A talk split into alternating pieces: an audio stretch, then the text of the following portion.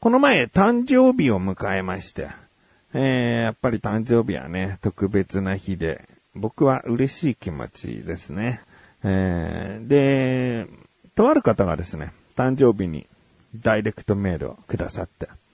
いや、もう本当に嬉しいなと、思ってですね。で、内容は、まあ、誕生日おめでとうございますっていうことと、あと、僕が前回、えー、話した話、うん、7月になったら、ちょっとバッとこう、新しいことをやりますっていう予告とか、えー、そういう話したんですけど、それに関してもちょっとね、触れてきておりましてね。えー、なんとなく想像がつくんですけど、みたいな。うん、まあまあまあ、鋭いなと。うん、まあ、あの、メールの内容は話さないですけども、その、なんとなくこう、伝わるニュアンスが、そう、そういうことなんですけどねっていう、うん、さすが。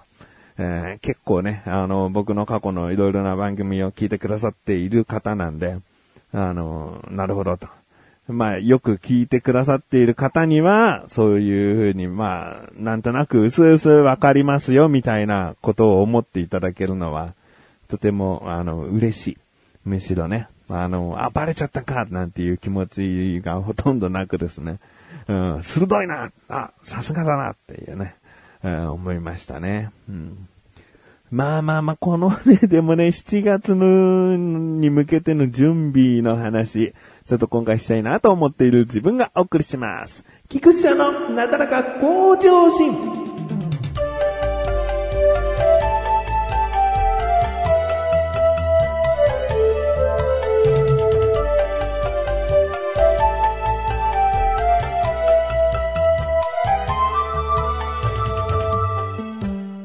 前回はさ、まあその7月いきなりバッとやるっていうね、なんかその途中段階の話はここではしないかもしれないですが、なんつってたんだけど、いえいえ、もう、ここで話すことしかない。それぐらいなんか、なんもう、それに追われてる日々ですね。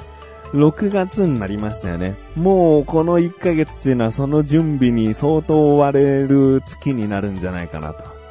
思いますね。で、その作業の中の一つに、まあ、絵を描いてるんですけど、で、僕は小さい頃から絵描くの好きで、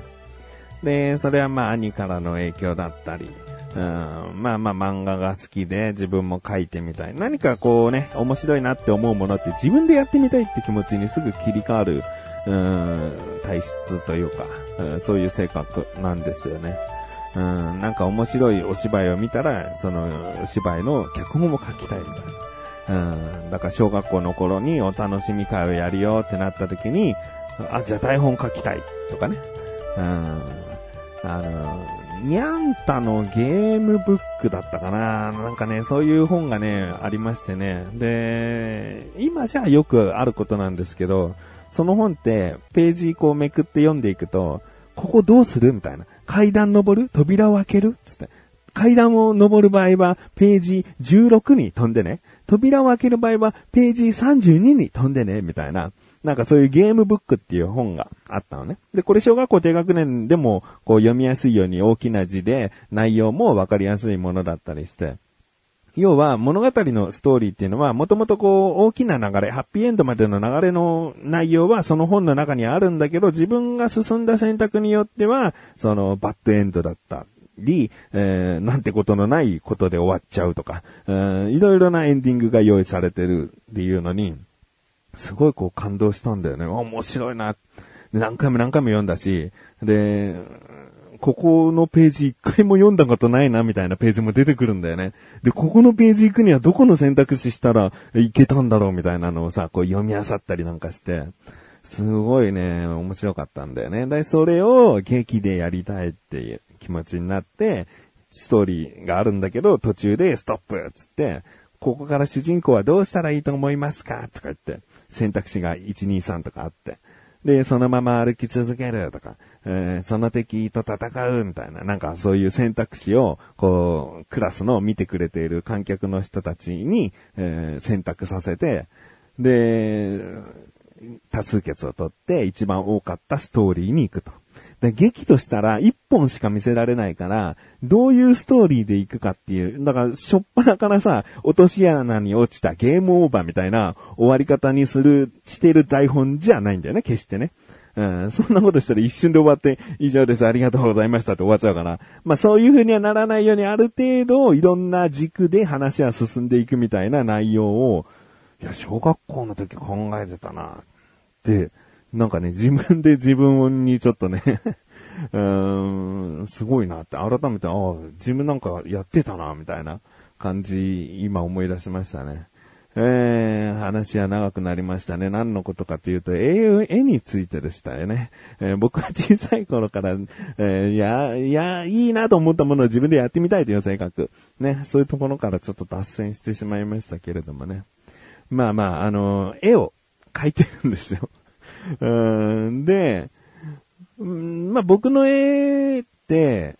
大したことは全然なくて、で、まあ過去にもいろんな番組で絵を、こう、例えばアートワークとか、あそのね、番組の、こう、看板となる写真、写真って絵か、画像か、画像の絵を描いたりとかですね。まあいろいろとしてはいるし、あの、ツイッターのアイコンとかもね、自分で描いたりしているんですけど、まあ、今回の7月からやる企画に関しても、いろいろな、うん素材というか絵が必要だったりして、で、どうしようかなと思った時に、やっぱり自分で描くって選択肢になっちゃうんだよね。なんか業者の方とか、もっと絵の上手い人にお願いするっていう選択肢は全然あると思うんだけど、うーん、やっぱ細かなニュアンスだったり、その、まあ、費用がかかるっていう部分に関しても、お金がかかるんだったら、こういうことだよねとか、なんか、でもこういうことはできませんとか、うん、その権利関係だったりとか、なんかいろいろとめんどくさいなとか思うと、やっぱ自分で書こうっていうことになって、で、書いたんですよ。で、今回書けた絵が、なかなか僕の中で、ある意味もう自分の集大成じゃないけど、うん、なんつうんだろうな。今まで書いてきてよかったなって本当思ったんだよね。うん、今まで書いてこないとここまで絵って書けなかったと思うし、うーん、こういういざという時に何かやろうっていう時に絵が必要だぞ。いや自分で描けるかって慣れてることにとてもこう良かったと。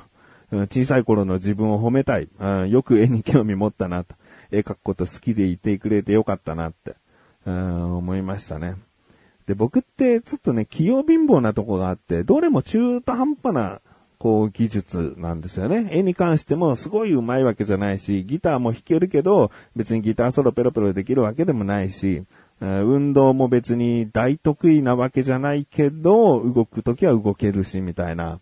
うん歌も好きだけど、うん上手くもないし、まあ、ど下手でもないかな、ぐらいの。うん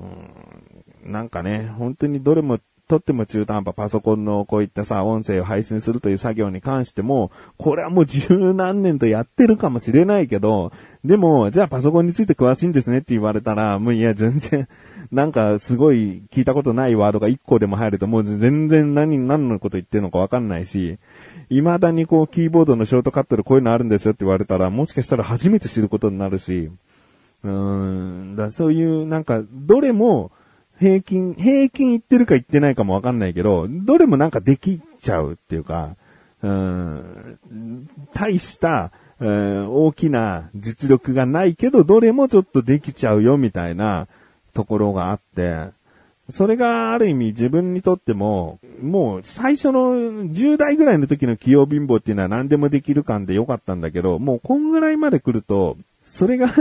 うんむしろ弱点みたいな、うん、どれも中途半端って言い方になってきちゃうんだよね。うん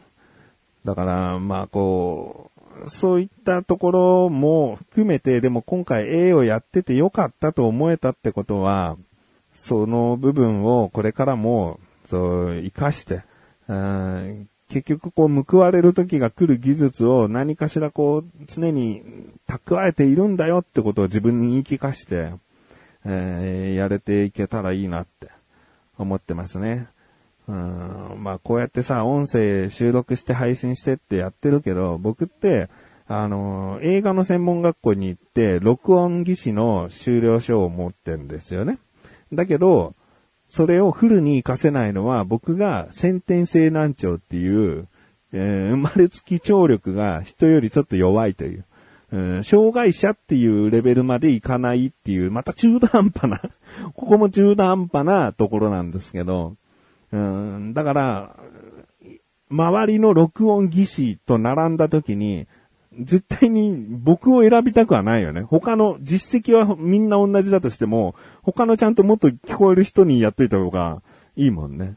うん。だそういった部分でもね、後ろめたさあってね、えー、そういった録音に関する仕事には行かなかったんだけど、でもこうして音声を編集したりしてるっていうのは少なからずそこの映画学校で習った音声編集っていうのがすごく生きてるんだよね。だからもう、そういったなんか自分の中途半端に伸ばしてったところっていうのを今こそ色々とフルに活用していけてるんじゃないかっていう部分にしていきたいのが、まあ、この7月から 始まることにもぶつけていきたいなと思ってるんですよね。うん。まあまあ、あのー、音声配信十何年とやってますけど、この中でも、こう、だらけてる時期とかあったりして、で、そういう時期だからこそ得たものも、こう、使っていきたいというか、うん。だらけている時って、例えばゲームぼーっとやってる時期、え、YouTube ぼーっと見てる時期、いろいろ、あの、人によってもあると思うんですけど、それ一つ一つが、決して無駄じゃなかったよっていう部分を、自分の未来のどこかに当てられれば、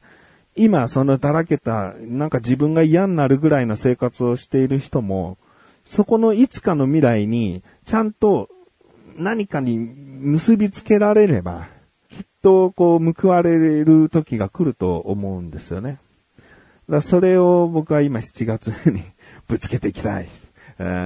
と思っていますという話ですね。まあまあ話の内容は、今絵を描いてて大変だぜっていうのもこんな話にしてみました。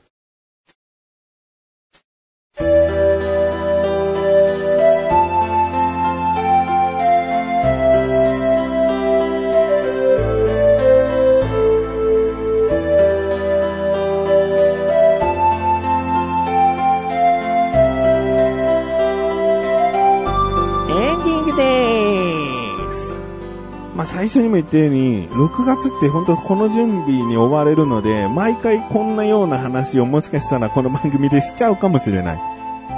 次回は新しいことというか、過去にやったことはあるんだけど、もっと今後没頭して、その技術を伸ばしていかなきゃいけないっていうものにチャレンジしていくことになるので、まあその話になるかな、どうかな、うーん。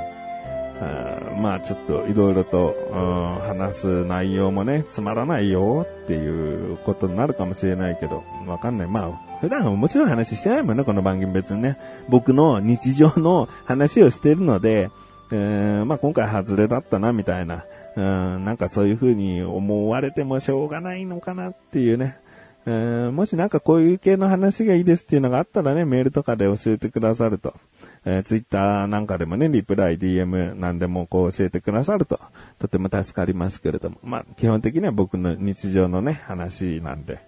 えー、まあ、そういったのを聞いていただけたら嬉しいなと思っております。ということで、お知らせです。このなだらかご女子が配信されたと同時に更新されました、小高菊池の小高ルチャー聞いてみてください。今回はですね、小高祐介と BBB とビビらせの話とかですね、小高がプールに通い始めたという話とかですね、えー、あとは僕からボケとツッコミについて、ツッコミっていらないんじゃないかっていう話をですね、えー、しております。気になるという方はぜひ聞いてみてください。ということで、なだらか今年山井すすぶこちです、それではまた次回お会いいたい菊池翔でした。メガネたまにでもあるよ。お疲れ様です。